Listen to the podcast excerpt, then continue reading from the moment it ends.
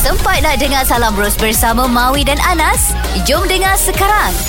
Hari ini bersempena dengan Hari Jantung Sedunia. So kita kena ambil tahu eh sebenarnya dalam merawat penyakit serangan jantung ni ada satu ubat diberi nama warfarin.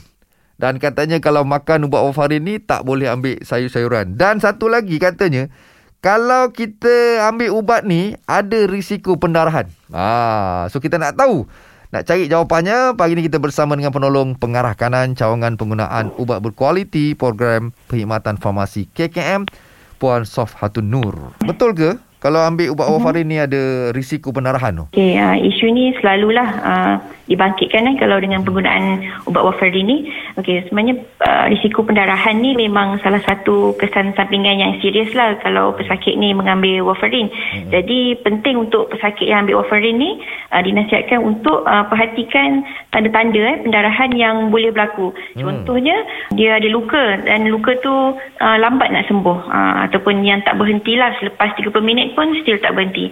Ataupun uh, hidung berdarah ke uh, gusi berdarah uh, batuk berdarah atau muntah darah lah. Itu maksudnya dia punya kepekatan darah tu dah terlalu uh, cair lah. Jadi kena pastikan uh, kalau ada alami sebarang tanda-tanda tadi tu uh, hmm. penting untuk sakit dapatkan rawatan segera dah. Dan uh, pastikan bawa dia punya uh, rekod-rekod ubat lah masuk uh, warfarin ni lah supaya kita di uh, hospital ataupun klinik dapat kena pasti dan dapatkan gambaran lebih jelas lah uh, berapa uh, ke- kekuatan eh, miligram uh, warfarin yang diambil tu supaya kita boleh adjust balik. Okey, jadi itu hmm. antara tanda-tandanya eh. Hmm, betul. Baik, uh, Puan, macam penyakit jantung ni kan, sebenarnya uh-huh.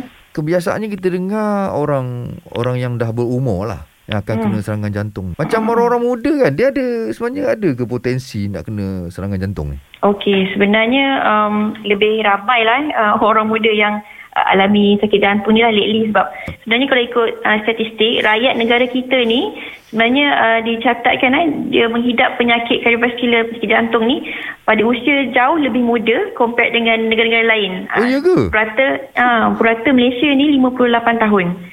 Oh. Uh, kalau compare dengan Thailand uh, 68 tahun, Singapura 61, uh, Amerika 66 tahun. Jadi oh. kita boleh nampaklah uh, jumlah kematian akibat penyakit jantung ni uh, menunjukkan peningkatan saban tahun dan uh, menjadi punca utamalah kepada kematian mengejut. Oh, okey. Hmm. Baru tahu saya hari ni. Nasihat sikitlah untuk uh, kata-kata terakhir lah untuk uh, orang yang yang mengamalkan ni kan yang makan ubat warfarin ni kan. Apa yang uh-huh. perlu dia jaga ke macam mana?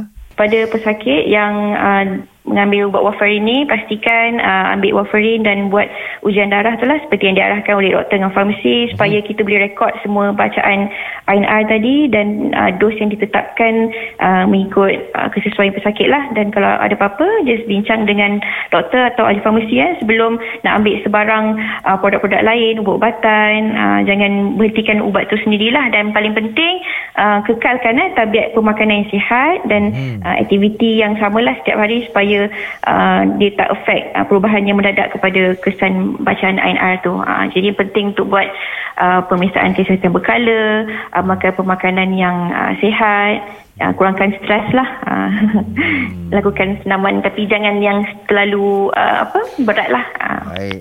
Baik, dengarlah nasihat Puan Safhatun Nur ya. Alhamdulillah. Yeah. Terima kasih banyak Puan. Okey, sama. Baik, jaga diri baik-baik. Bye-bye. Assalamualaikum. Okey, Assalamualaikum warahmatullahi Baik, semoga apa yang kita kongsikan pagi ini mendapat manfaat kepada kita semua. InsyaAllah. Zayan Destinasi Muslim, Contemporary Hashtag Indah di Hati.